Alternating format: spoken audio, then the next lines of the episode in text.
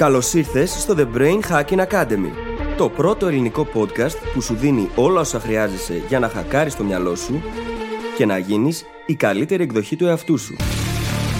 Μαζί σου, η Φίλης Γαβριλίδου και ο Δημήτρης Γιώκας.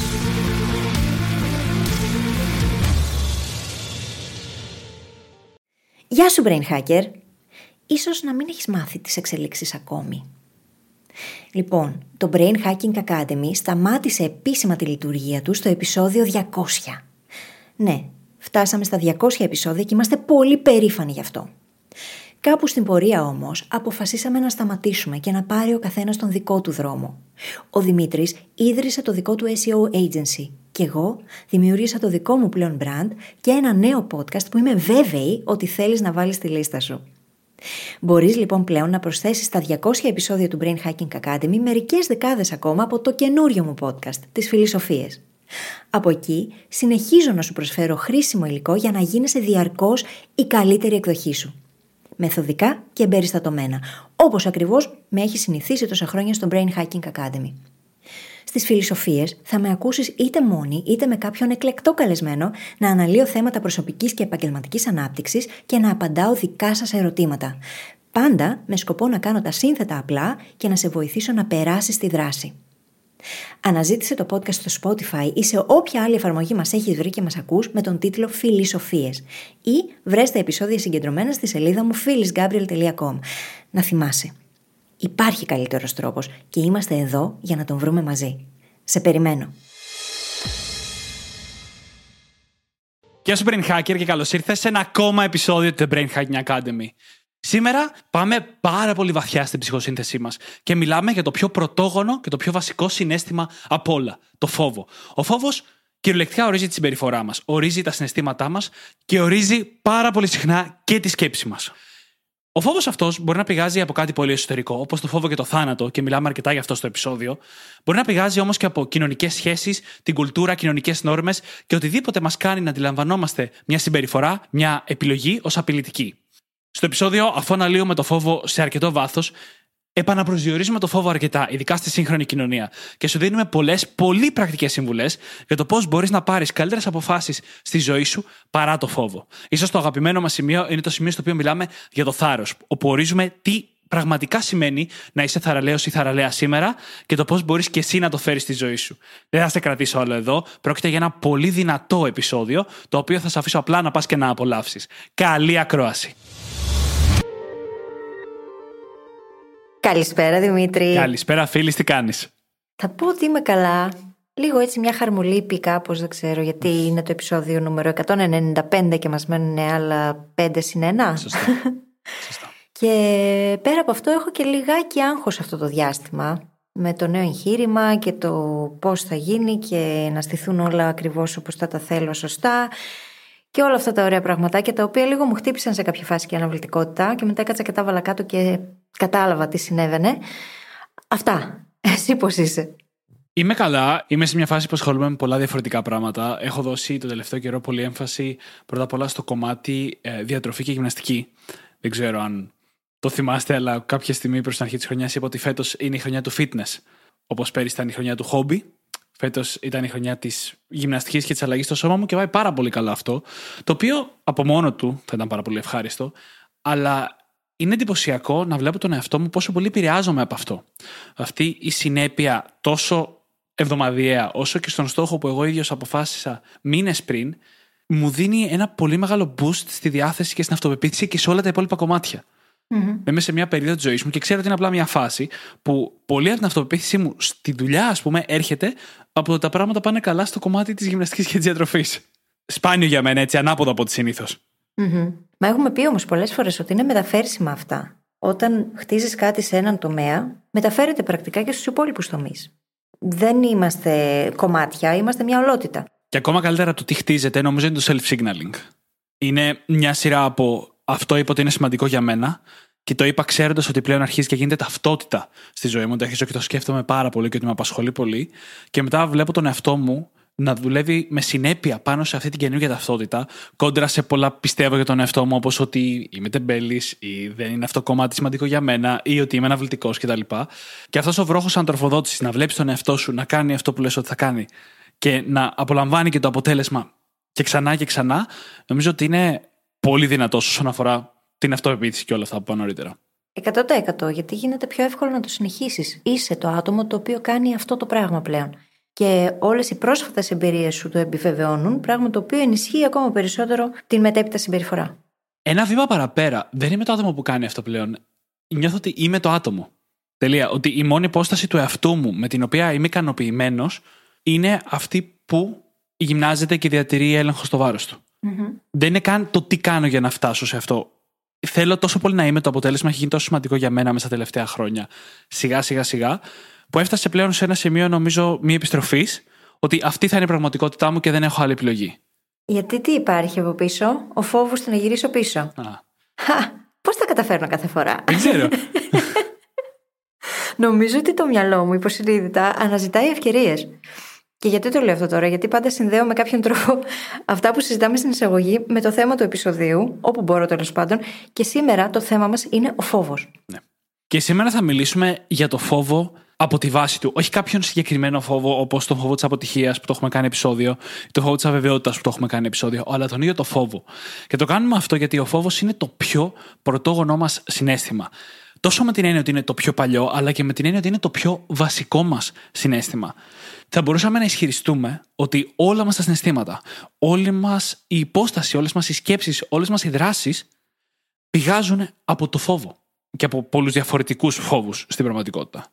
Μα ο φόβος συνήθως κρύβεται πίσω από συναισθήματα όπως είναι ο θυμός και μπορεί ακόμα να οδηγήσουν σε επιθετικές συμπεριφορές τέτοια συναισθήματα γιατί στην ουσία προσπαθούμε να προστατευτούμε από το γεγονός ότι φοβόμαστε.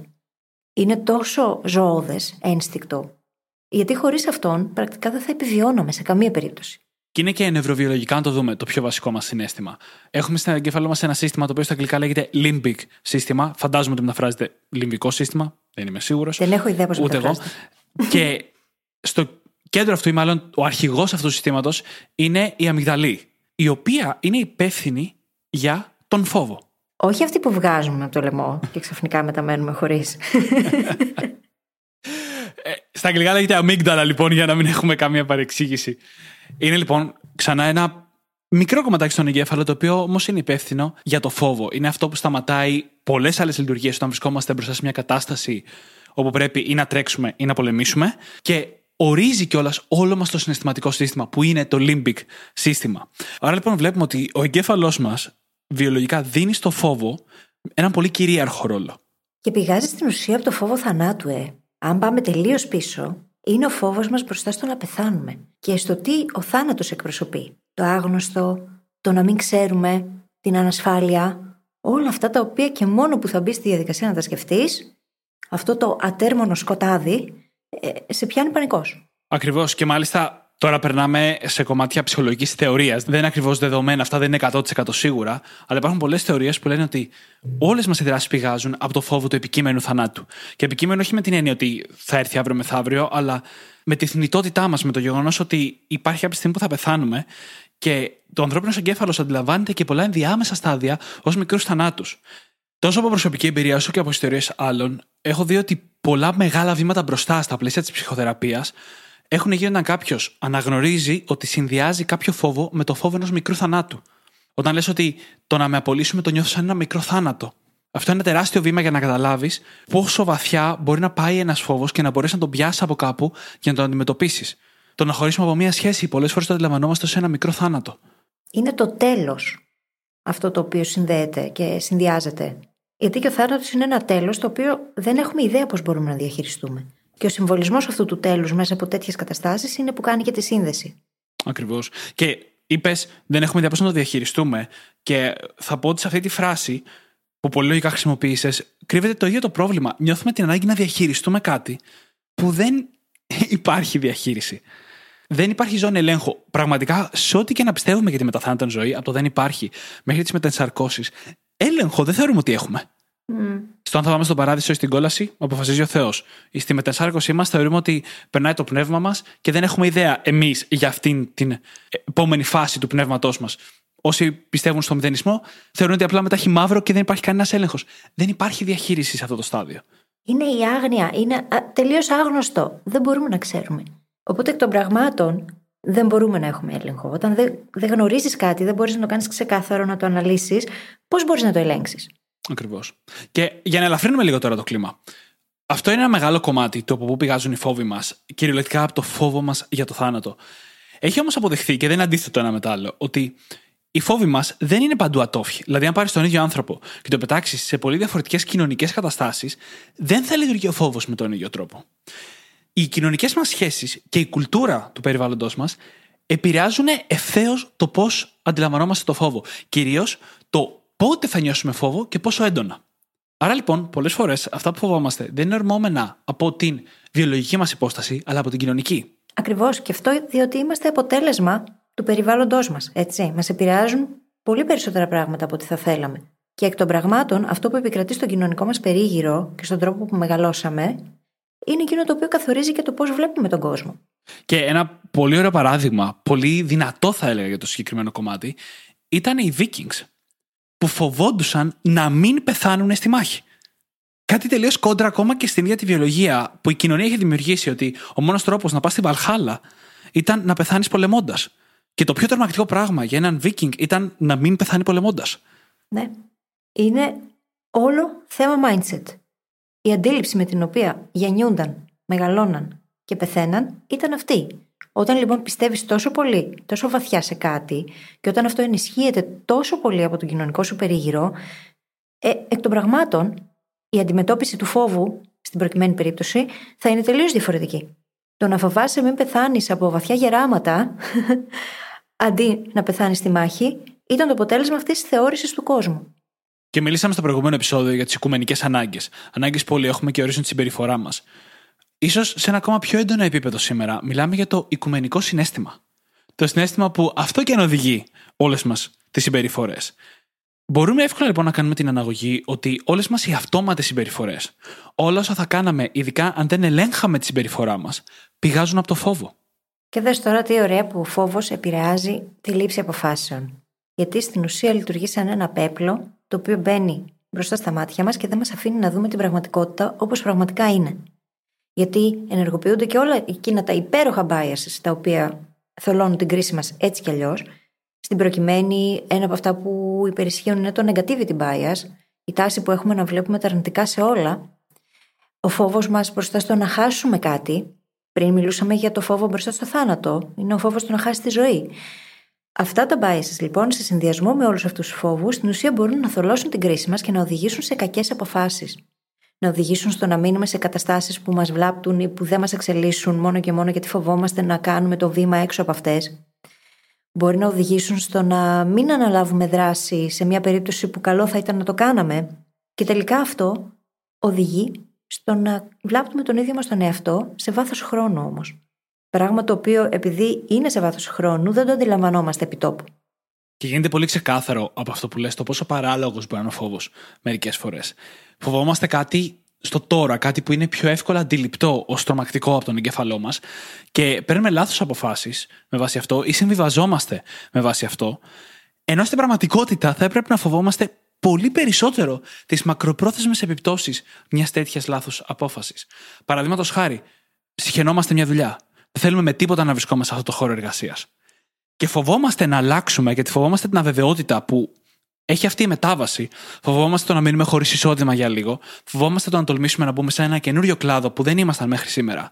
Αλλά η επιπτώση του να μείνεις άλλα 25 χρόνια σε μια καριέρα που σε κάνει να νιώθεις μίζερα θα έπρεπε να είναι 15.000 φορές μεγαλύτερος αυτός ο φόβος. Και γι' αυτό αξίζει να φοβόμαστε εκείνο που δεν θα γίνει αν. Να φοβόμαστε δηλαδή ότι θα χάσουμε αυτό το πιθανό μέλλον το οποίο θα μπορούσαμε potentially να κυνηγήσουμε πολύ περισσότερο από την κατάσταση στην οποία βρισκόμαστε στο τώρα. Γιατί ξεχνάμε μέσα σε όλο ότι η αλλαγή είναι αναπόφευκτη. Ότι έτσι κι αλλιώς δεν έχουμε έλεγχο. Και ότι αυτό που κάνουμε, πρακτικά μένοντας σε καταστάσεις, μη κυνηγώντας αυτό το διαφορετικό έξω από τη ζώνη ανεσή μας, στην ουσία είναι Μας δίνει μάλλον μια ψευδέστηση ασφάλειας. Είναι αυτή η ψευδέστηση ελέγχου και σιγουριάς που έχουμε, γιατί δεν θέλουμε εκείνα τα οποία δεν φαντάζουν μόνιμα, θέλουμε μια μονιμότητα στη ζωή μας. Και τελικά αυτό καταλήγει να είναι απλά μια ψευδέστηση η οποία δεν μας βοηθάει. Δεν μας εξελίσσει, δεν μας βοηθάει να προχωρήσουμε πουθενά, σε κανένα τομέα. Θέλουμε στη ζωή μας τόσο πολύ να πάμε στα σίγουρα. Να εξαλείψουμε την αβεβαιότητα και αν μπορούμε όχι μόνο για τώρα, αλλά για πάντα. Να μπορούμε να νιώθουμε μια ασφάλεια. Γι' αυτό κυνηγάμε μια θέση στο δημόσιο. Γιατί η θέση στο δημόσιο έχει μια μονιμότητα, μια σιγουριά ότι δεν θα χρειαστεί να ξαναφοβηθώ ή να ξαναβρεθώ σε μια δύσκολη θέση. Αυτό που κάνει όμως ταυτόχρονα είναι ότι πυροβουλάει και οποιαδήποτε πιθανότητα εξέλιξης στο πόδι. Γιατί όταν λες, αφαιρώ όλο το φόβο και παίρνω μια απόφαση και δεσμεύομαι σε αυτή, η οποία θα μου τα κάνει όλα σίγουρα, σημαίνει ότι δεν θα βρεθείς ποτέ ξανά μπροστά στο χάος, στον φόβο, στη δυσκολία, στην πρόκληση που χρειάζεται για να εξελιχθείς. Έτσι κι αλλιώς, αν είσαι σε μια κατάσταση στη ζωή σου μόνιμα που είναι αδύνατο να αποτύχεις, σημαίνει ότι δεν σπρώχνεις τον εαυτό σου αρκετά για να εξελιχθείς όσο πιο πολύ γίνεται. Αλλά στην περίπτωση που επιλέγεις τη μονιμότητα σε κάτι, κάτι που είναι προβλέψιμο και εύκολο πρακτικά σε βάθος χρόνου, τότε όχι μόνο δεν ρισκάρεις να αποτύχεις, δεν θα έχεις καν την ευκαιρία για εξέλιξη. Και το παράδειγμα του δημοσίου είναι απλά ένα παράδειγμα, έτσι. Το τι μπορεί κάθε άνθρωπος να έχει σε αυτή τη θέση στο μυαλό του είναι τελείως διαφορετικό. Αυτή η μονιμότητα όμως είναι ένα πρόβλημα. Γιατί το να μείνω σε αυτό το παλιό το γνώριμο τελικά είναι όπως είπες νωρίτερα όταν κάναμε τις σημειώσεις, σαν ένα συμβόλαιο με τον εαυτό μου να τα βρίσκω πάντα όλα εύκολα. Ναι. Και αυτό μπορεί να ακούγεται οξύμορο, αλλά όταν μπαίνουμε στη διαδικασία να δεσμευτούμε σε καταστάσεις που θα μας βοηθούν να τα βρίσκουμε όλα εύκολα, στην ουσία οδηγούμαστε μέσα από αυτό σε μια δύσκολη ζωή. Ακριβώς. Κάποιος με είπε πρόσφατα την εξής ατάκα, ότι σε κάποιο σημείο στη ζωή μας αποφασίζουμε πόση προσπάθεια θα πρέπει να δίνουμε για να πάρουμε αυτά που θέλουμε. Και από τη στιγμή που το αποφασίσεις αυτό, εγκλωβίζεσαι σε μεγάλο βαθμό σε αυτήν την απόφαση. Εννοεί ότι μπορείς να το αλλάξεις, να αποκτήσεις επίγνωση, να αλλάξει αυτόν τον τρόπο που λειτουργείς. Θεωρώ ότι αυτό ήταν το δικό μου μεγαλύτερο ταξίδι πάντα. Από το τα θέλω όλα εύκολα. Και η αναβλητικότητα ήταν ο τρόπος μου να αποφεύγω τα δύσκολα. Σε αυτό προσπαθώ να κάνω σήμερα. Το ίδιο είναι λοιπόν να αποφασίζουμε να πάρουμε τη μονιμότητα σε κάτι. Αποφασίζουμε σε ποιο επίπεδο προσπάθειας θέλουμε να κινούμαστε. Λέμε ότι για να παίρνω αυτά τα αποτελέσματα, τα προβλέψιμα κάθε μήνα, εγώ θα δίνω τόση προσπάθεια. Λίγη, μέτρια, συνήθως μέχρι εκεί, αλλιώς θα το διαλέγαμε. Και δεσμευόμαστε ότι αυτή θα είναι η προσπάθεια για όλη μας τη ζωή. Και επειδή ο τρόπος που κάνεις το οτιδήποτε είναι ο τρόπος που κάνεις τα πάντα, αυτό κάνει πολύ δυνατό self-signaling. Αν έχω πει στον εαυτό μου ότι ξέρεις τι, θα προσπαθώ λίγο σε ένα πράγμα, πιθανότατα έχω πει στον εαυτό μου ότι θα προσπαθώ λίγο και στα άλλα. Ε, ναι. Και τελικά αυτό ποιον βοηθάει; Και αυτό για μένα είναι ένα τρανό παράδειγμα της ασυμμετρίας του φόβου. Όσον αφορά το πόσο επώδυνος μπορεί να γίνει για τη ζωή μας. Ένας μικρός φόβος, όπως φοβάμαι αν θα έχω μια σιγουριά στο εισόδημά μου στο μέλλον, ή φοβάμαι τις μεταβάσεις στην καριέρα, οπότε αποφασίζω μια μονιμότητα σε αυτή την καριέρα που έχω τώρα.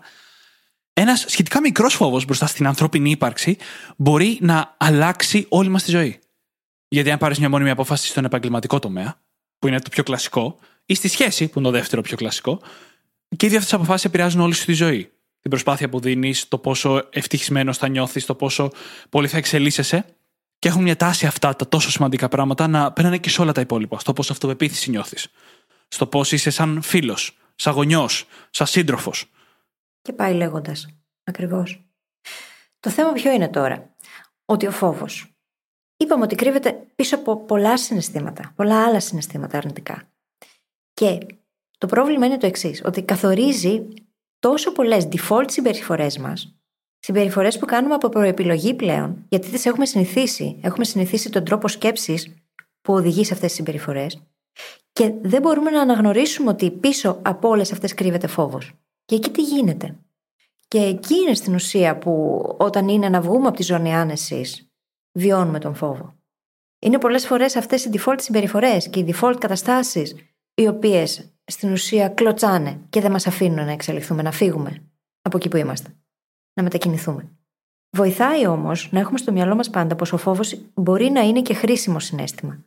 Ειδικά σε μια σύγχρονη εποχή που δεν κινδυνεύουμε ανά πάσα στιγμή να χάσουμε τη ζωή μας από κάπου, τουλάχιστον αν δεν είμαστε απρόσεκτοι στο δρόμο, ειδικά λοιπόν στη δική μας εποχή, που δεν υπάρχουν άμεση κίνδυνοι στο περιβάλλον, πρακτικά ο φόβος μας δείχνει προς τα πού να κινηθούμε στην εξέλιξή μας. Μας δείχνει σε ποια σημεία βγαίνουμε από τη ζώνη άνεσης.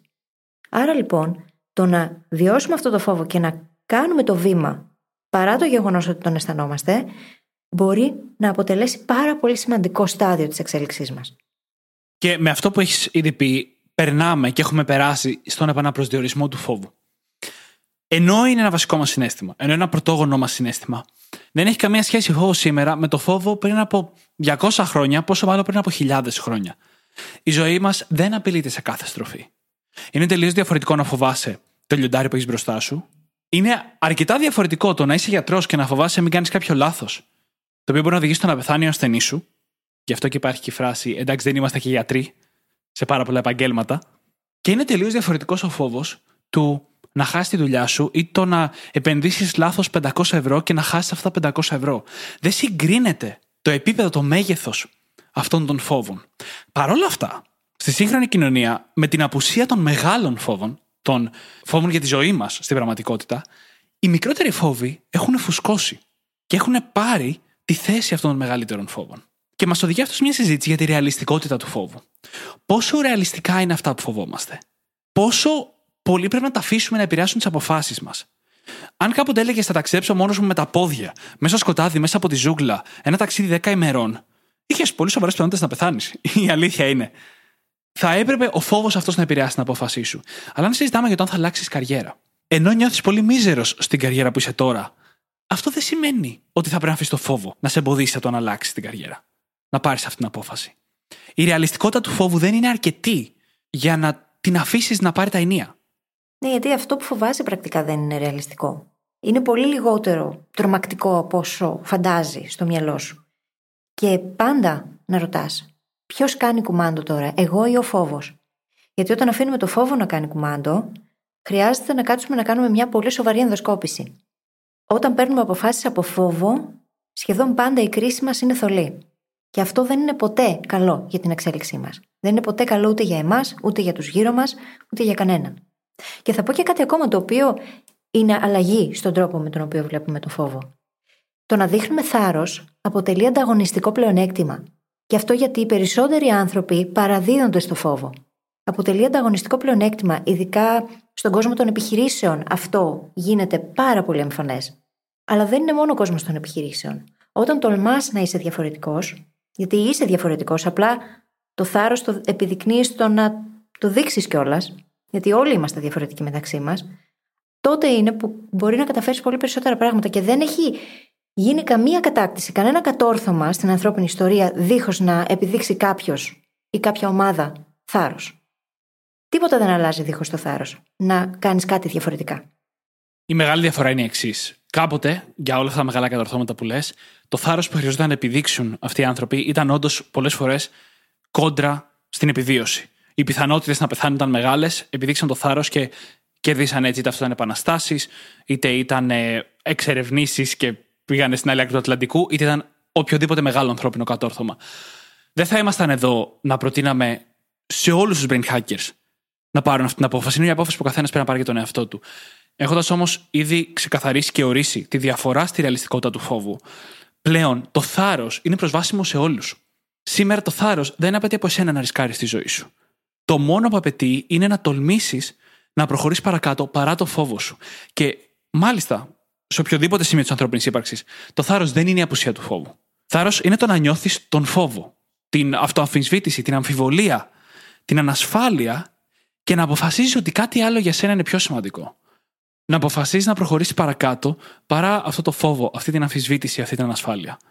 Εν τω μεταξύ, νωρίτερα που κάναμε την έρευνα για τις σημειώσεις μας, έπεσα πάνω σε κάτι το οποίο συμβαίνει σε κύκλους απεξάρτησης στην Αμερική. Και έχουν εκεί το ακρόνιμο FEAR, F-E-A-R, το οποίο σημαίνει False Evidence Appearing Real. Ψευδείς λοιπόν αποδείξεις οι οποίες φαντάζουν αληθινές. Είναι όλο αυτό που λέμε τώρα για τη ρεαλιστικότητα του φόβου. Δεν είναι ότι δεν είναι τρομακτικό όντως αυτό το πράγμα το οποίο πας να κάνεις. Ίσως όμως το ρίσκο να φαντάζει πολύ μεγαλύτερο όσο ακόμα είσαι από αυτή την πλευρά του φόβου. Και όταν θα περάσει την άλλη του πλευρά και κοιτάξεις πίσω, θα δεις ότι ήταν πολύ μικρότερο. Και επίσης θα νιώσεις μεγάλη περηφάνεια για τον εαυτό σου. Και τα λέμε όλα αυτά όχι γιατί κάνεις κάτι λάθος, Γιατί μπορεί να φοβάσαι να κάνεις το βήμα και αυτό είναι κακό. Όχι. Τα λέμε όλα αυτά για να σε βοηθήσουμε να σκεφτείς λίγο διαφορετικά και να μπορέσεις να κάνεις τελικά αυτό το βήμα. Και αυτή είναι η βασική υπόσταση του θάρρους σε όλη την ανθρώπινη ύπαρξη. Να λειτουργείς παρά τον φόβο. Ο φόβος θα είναι πάντα εκεί. Το πρώτο μεγάλο λάθος που κάνουμε είναι να θεωρούμε ότι πρέπει να τον εξαλείψουμε. Ότι πρέπει να βρούμε άκρη σε αυτό που θέλουμε να κάνουμε, έτσι ώστε να είναι τόσο ξεκάθαρα στο μυαλό μας που ο φόβος να εξαλειφθεί. Αυτό δεν είναι θάρρος. Όπου μπορούμε να το κάνουμε αυτό, καλό είναι, αλλά στα περισσότερα κομμάτια στη ζωή μας, στις περισσότερες μεταβάσεις, αυτό δεν θα γίνεται.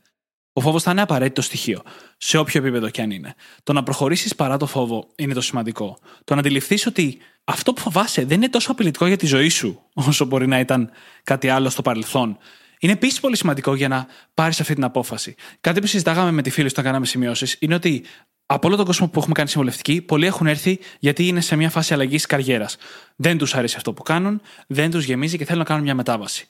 Και όλοι αυτοί ανεξαιρέτως φοβόντουσαν πολύ αυτή τη μετάβαση. Μέχρι σήμερα δεν έχουμε βρει ούτε έναν από αυτούς τους μαθητές που να μην άξιζε να κάνει αυτή τη μετάβαση στη ζωή του. Που οι φόβοι να ήταν τόσο πραγματικοί που να έπρεπε να μείνει εκεί που βρίσκεται. Εννοείται, κάποιοι από αυτούς είχαν παιδιά και οικογένειες που σημαίνει ότι έπρεπε να προγραμματίσουν αυτή τη μετάβαση πιο σωστά, να έχουν βρει το επόμενο βήμα πριν αφήσουν το προηγούμενο για να μην μείνουν χωρίς εισόδημα. Αλλά δεν υπήρχε καμία περίπτωση να μην είναι καλή ιδέα η μετάβαση. Ξεκάθαρα. Και μόνο που έχεις μπει σε αυτή τη διαδικασία και μόνο που έχεις μπει στη διαδικασία να το σκέφτεσαι σημαίνει ότι χρειάζεται να το κάνεις.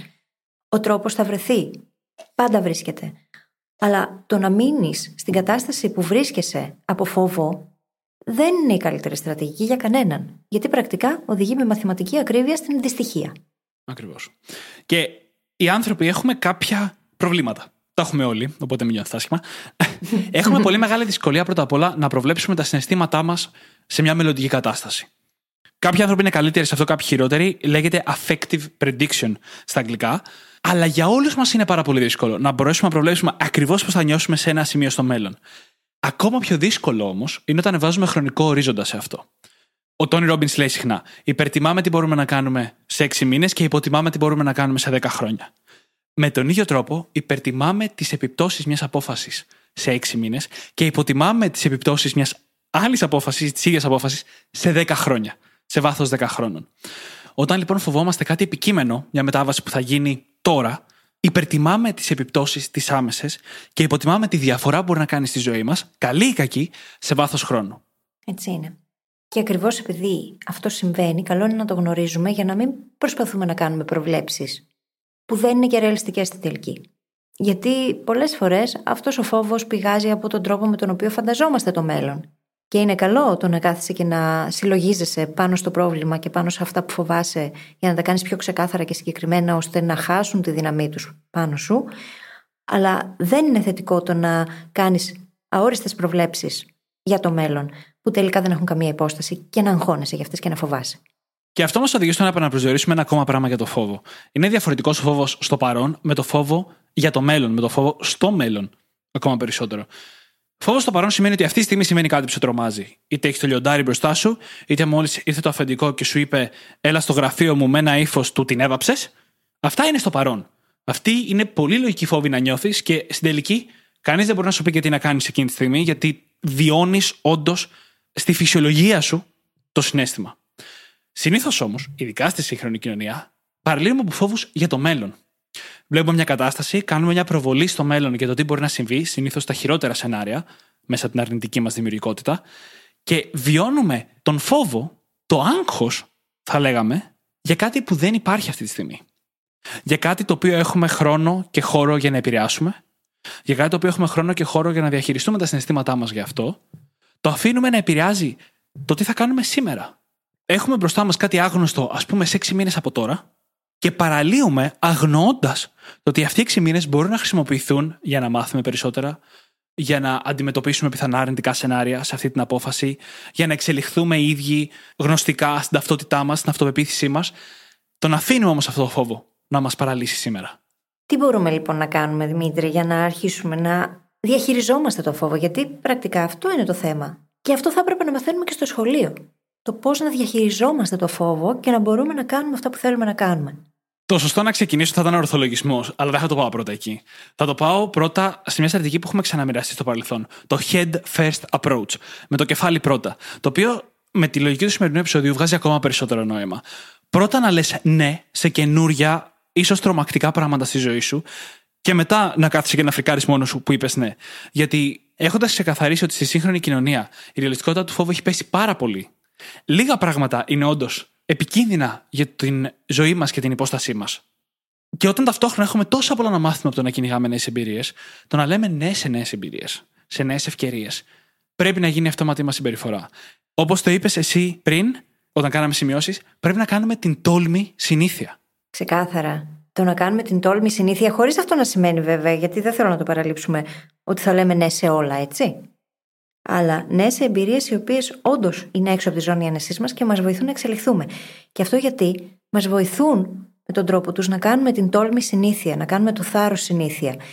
Γιατί σκεφτείτε ότι χρειάζεται να εκπαιδεύσουμε το νευρικό μας σύστημα στο να δρά, να δρούμε δηλαδή εμείς παρά το φόβο. Δεν μπορούμε να περιμένουμε από εκεί που προφυλασσόμαστε μένοντας στη ζώνη άνεσης, ξαφνικά μια μέρα θα δείξουμε θάρρος σε μια πάρα πολύ δύσκολη κατάσταση. Δεν θα γίνει έτσι, γιατί το νευρικό μας σύστημα θα μας κρατήσει. Είναι πρωτόγονο το ένστικτο του φόβου. Και ξέρει πάρα πολύ καλά τι να κάνει για να μπορέσει να μας προφυλάξει. Άρα λοιπόν, αν δεν έχουμε εκπαιδεύσει το νευρικό μας σύστημα με το να κάνουμε, το να τολμάμε συνήθεια, με το να βγαίνουμε σιγά σιγά, με μικρά βηματάκια έξω από τη ζώνη άνεσής μας, τότε δεν θα μπορέσουμε να το κάνουμε ούτε στα πιο μεγάλα. Και όπως είπες, δεν μπορούμε να λέμε ναι στα πάντα. Αρχίζουν και υπάρχουν άλλα προβλήματα. Δεν έχουμε αρκετό χρόνο, αρκετή ενέργεια, αρκετό mental capacity, νοητικό χώρο για να τα χειριστούμε όλα. Αλλά αυτοί πρέπει να είναι οι λόγοι όταν λέμε όχι. Όταν ε, έχω αποφασίσει να κυνηγήσω δύο μεγάλες προκλήσεις στη ζωή μου, όπως ας πούμε να γίνω ευάλωτος στις σχέσεις μου και να ξεκινήσω μια δικιά μου επιχείρηση. Το να ξεκινήσω και μια δεύτερη επιχείρηση παρόλο που θα έχει να μου μάθει πράγματα, μπορεί να μην είναι καλή ιδέα. Γιατί πάει κόντρα στις προτεραιότητές μου, στο κομμάτι που έχω ήδη αναλάβει, στην ευκαιρία μου να εξελιχθώ από τις προηγούμενες μου αποφάσεις. Αυτά είναι καλά κριτήρια για να πεις όχι. Ο φόβος δεν είναι. Και είναι εύκολο να πει τον εαυτό σου ότι λες όχι για τους άλλους λόγους και όχι από φόβο. Γι' αυτό βοηθούν όλα αυτά που συζητήσαμε στο πρώτο μέρος του επεισοδίου. Και βοηθάει πάντα να διαρωτόμαστε ποιος κάνει κουμάντο τώρα, ο φόβος ή εγώ. Και σε αυτό, το να μπορέσουμε να το αναγνωρίσουμε είναι που θα μας βοηθήσει και ο ορθολογισμός. Γιατί αν βλέπουμε τον εαυτό μας να κολλάει και να μην τολμάει να κάνει κάτι το οποίο θα θέλαμε πολύ να το κάνουμε, τότε χρειάζεται να κάτσουμε να τα βάλουμε κάτω με τη λογική. Γιατί το συνέστημα είναι καλό, αλλά σε κάποιες περιπτώσεις δεν είναι ο καλύτερος σύμβουλος. Και έχουμε πει στο παρελθόν ότι το 99,9% των προβλημάτων μας λύνονται με ορθολογισμό. Ναι. Έλα όμως που δεν καθόμαστε να τα βάλουμε κάτω, να εφαρμόσουμε όλα εκείνα τα υπέροχα mental models που έχει μοιραστεί μαζί μας το Brain Hacking Academy και να δούμε πώς μπορώ αυτό το πράγμα να το δω από άλλες οπτικές και να το διαχειριστώ. Πώς μπορώ να το κάνω ξεκάθαρο, να το κατανοήσω και μετά να δω πώς μπορώ να το χειριστώ. Το πρόβλημα είναι ότι ο ορθολογισμός την ώρα του φόβου είναι πολύ δύσκολος. Είναι πολύ δύσκολο να βρίσκεσαι ακριβώς μέσα στην κατάσταση στην οποία έχεις πανικοβληθεί και να λες θα το σκεφτώ λογικά. Είναι ο λόγος που συζητήσαμε για το head first approach ήδη, με το κεφάλι πρώτα. Γιατί αν έχεις προαποφασίσει ότι στο φόβο η στρατηγική σου είναι να το τολμάς και να διαχειριστείς τα συναισθήματά σου αντί να τα αφήσεις να πάρουν την απόφαση για σένα, τότε έχεις ένα μπούσουλα. Έχεις ένα κανόνα να ακολουθήσεις ακόμα και όταν πανικοβληθείς. Είναι όπως οι ανάσες. Όταν χώνεσαι το να ξέρεις να πνέει σωστά μπορεί να σε βοηθήσει πάρα πολύ. Αλλά ποτέ δεν πρόκειται τη στιγμή που έχεις αγχωθεί να σκεφτείς να πάρεις σωστές ανάσες, εκτός αν το έχεις προπονήσει πολλές φορές στο άσχετο. Αν το έχεις κάνει ένα εργαλείο που σου έρχεται αυτόματα στο μυαλό, οπότε τη στιγμή που θα βρεις αγχωμένος, αυτόματα το μυαλό θα πει κάτσε να πάρω μερικές σωστές βαθιές ανάσες. Έτσι ακριβώς και εδώ, όταν έχεις πανικοβληθεί, έχεις χτίσει ήδη το μη, ήδη το ανακλαστικό ότι έχω πανικοβληθεί, αλλά θα το τολμήσω. Και δεν είναι μόνο αυτός ο τρόπος να χτίσεις το μη. Είναι και το πρίμα διtatio malorum, το οποίο έρχεται από τα λατινικά, είναι από το Σένεκα και από αυτό πηγάζει και το fear setting exercise του Tim Ferriss που έχουμε δώσει πολλές φορές. Το να κάτσεις προκαταβολικά και να συλλογιστείς πάνω στο φόβο, πάνω στο πρόβλημα. Όχι, όπως ξαναείπα και πριν, για να προβάλλεις κάποιον φόβο στο μέλλον και αόριστα σενάρια, αλλά για να δεις πολύ ρεαλιστικά σενάρια τα οποία μπορεί να εκτεληθούν, να βρεις προκαταβολικά λύσεις για αυτά, έτσι ώστε όταν θα βρεθείς πλέον μέσα στην κατάσταση, να έχεις ήδη πλαν A, πλαν B, πλαν C και ακόμα και αν θα νιώθεις πανικό, να έχεις ήδη σκεφτεί εκ των προτέρων πράγματα τα οποία μπορείς να κάνεις για να διαχειριστείς το φόβο και την κατάσταση. Και νομίζω ότι πρέπει να το πούμε με λέξεις. Το τι είναι αυτό που φοβόμαστε όντως στη σημερινή εποχή αν η ρεαλιστικότητα του φόβου έχει μειωθεί πολύ, αν δεν φοβόμαστε για τη ζωή μας, τότε γιατί φοβόμαστε; Και με λίγες λέξεις, φοβόμαστε στην πραγματικότητα ένα πιθανό πισωγύρισμα κοινωνικά. Οικονομικά σε κάποιες περιπτώσεις, το οποίο είναι εν μέρη κοινωνικό και εν μέρη έχει να κάνει με το επίπεδο διαβίωσής μας. Αλλά σε γενικές γραμμές αυτό φοβόμαστε. Ένα πισωγύρισμα. Φοβόμαστε μην κάνουμε μια επένδυση και χάσουμε μερικά λεφτά που κουραστήκαμε να βγάλουμε. Οπότε ένα πισωγύρισμα κάποια χρόνια, κάποιους μήνες, κάποιο κόπο πίσω. Ένα πισωγύρισμα κοινωνικό ότι κάποιοι άνθρωποι μας αντιλαμβανόντουσαν ως χ, τώρα μας αντιλαμβάνονται ως λιγότερο από χ. Τι από αυτά όμως είναι λόγος εμείς να διακόψουμε την εξέλιξή μας; Ναι, ποιο είναι το χειρότερο που μπορεί να συμβεί και γιατί τελικά θεωρούμε ότι είναι τόσο σημαντικό; Γιατί πάμε και ταυτιζόμαστε με αντικείμενα, με καταστάσεις και δεν τα αμφισβητούμε αυτό. Ενώ αν μπούμε στη διαδικασία να ορθολογιστούμε και να τα αντιμετωπίσουμε με έναν πιο ψυχρό τρόπο και δούμε ότι τελικά αυτά δεν είναι πράγματα που μας καθορίζουν. Δεν είναι αυτά που μας κάνουν το άτομο που είμαστε. Γιατί το άτομο που είμαστε έχει καταφέρει να φτάσει ως εδώ. Πράγμα που σημαίνει ότι έχει τα ανάλογα mental models. Και αν δεν τα έχει, μπορεί να τα καλλιεργήσει και να ξαναδημιουργήσει αυτά που είχαμε και περισσότερα.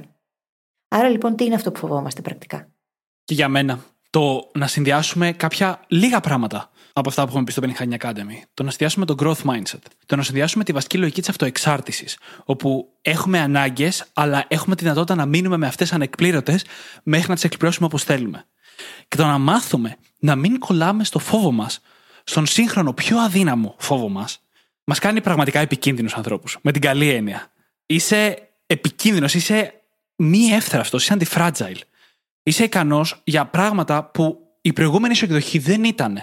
Και αυτό είναι απίστευτα δυνατό. Να το πιστεύεις για τον εαυτό σου. Και βέβαια, όταν φτάσεις σε αυτό το σημείο, αρχίζει να μην έχει σημασία πλέον η γνώμη των άλλων. Και δεν είναι ότι δεν σε νοιάζει, γιατί θα σε νοιάζει, πάντα θα σε νοιάζει, αλλά ότι δεν πρέπει να τη ζητάς πλέον. Γιατί υπάρχει ένα σημείο στη ζωή μας και στο mindset μας που οι γύρω μας, οι άνθρωποι που μας νοιάζονται, έχουν χρήσιμες σύμβουλε να μας δώσουν. Όταν φτάσεις όμως σε ένα σημείο που αρχίζεις και ξεφεύγεις από όλες αυτές τις κοινωνικές αντιλήψεις για το φόβο, για το πώς πρέπει να κινηθείς όσον αφορά το να καλύψεις ανάγκες σου, τότε αυτές οι συμβουλές αρχίζουν και χάνουν δύναμη. Οι άνθρωποι θα σου πούνε να το παίξεις με πιο πολύ ασφάλεια, να πάρεις την πιο μόνιμη απόφαση. Και εσύ το μόνο που σκέφτεσαι είναι πώς θα εξελιχθώ. Είναι πώς θα βάλω ξανά τον εαυτό μου σε μια καινούργια αρένα για να γίνω μια ακόμα πιο δυνατή και πιο καλή εκδοχή του εαυτού μου. Και φτάνει ένα σημείο που δεν μπορείς πλέον να πάρεις συμβουλές από τους άμεσα γύρω σου. Γι' αυτό το λόγο χρειάζεται να έχουμε γύρω μας ανθρώπους που να μπορούν να μας καταλάβουν. Γιατί ακόμα και το πιανού τη γνώμη θα ζητήσεις παίζει ρόλο. Αν αυτός ο οποίος έρχεται να σε συμβουλέψει δεν έχει καταφέρει αυτό που εσύ θες να κατακτήσεις, τότε δεν υπάρχει κανένας λόγος να συζητάτε. Γιατί οι άλλοι δεν έχουν δει το όνειρό σου, δεν ξέρουν αυτά που ξέρεις, δεν θέλουν αυτά που θέλεις, δεν είναι εσύ. Πράγμα το οποίο σημαίνει πως καλύτερα από σένα δεν γνωρίζει κανένας. Άρα λοιπόν, βγάζει νόημα να συμβουλεύεσαι ανθρώπους οι οποίοι έχουν κατακτήσει αυτό που ξέρεις ότι θέλεις να πετύχεις. Οι υπόλοιποι δεν μπορούν να έχουν άποψη. Ακριβώς. Γιατί οι υπόλοιποι ίσως να φοβούνται να κάνουν αυτό που θες να κάνεις. Αυτό δεν σημαίνει πως αυτό που θες να κάνεις δεν είναι το σωστό για σένα. Υπάρχει ένα σημείο, ένα πολύ ιδιαίτερο σημείο, στο οποίο θα αρχίσεις να βιώνεις τους άλλους να φοβούνται αυτό που κάνεις όχι για σένα, αλλά και για τους ίδιους. Ένα σημείο που οι άλλοι μπορεί να βλέπουν να κινείσαι με έναν τρόπο που δεν βγάζει νόημα και αυτό να τους κάνει να λένε εγώ τι κάνω. Το οποίο μπορεί να είναι ενδυναμωτικό για κάποιους και πολύ επώδυνο για κάποιους άλλους. Όταν καταφέρεις να φέρεις το mindset σου σε αυτό το σημείο και πρόκειται για διαδικασία χρόνων, δεν είναι διαδικασία μηνών, αλλάζει και ο τρόπος που λειτουργείς μέσα στην άμεση κοινότητά σου. Αυτό ισχύει και είναι ένα κομμάτι που πρέπει να μάθουμε να διαχειριζόμαστε όσο εξελισσόμαστε αναγκαστικά. Και είναι πολύ σημαντικό το να εστιάζουμε στην εξέλιξη. Στο ότι μέσα από αυτό που κάνουμε, ενώ το φοβόμαστε, γινόμαστε ο άνθρωπος που οραματιστήκαμε. Είναι πολύ πιο σημαντικό αυτό.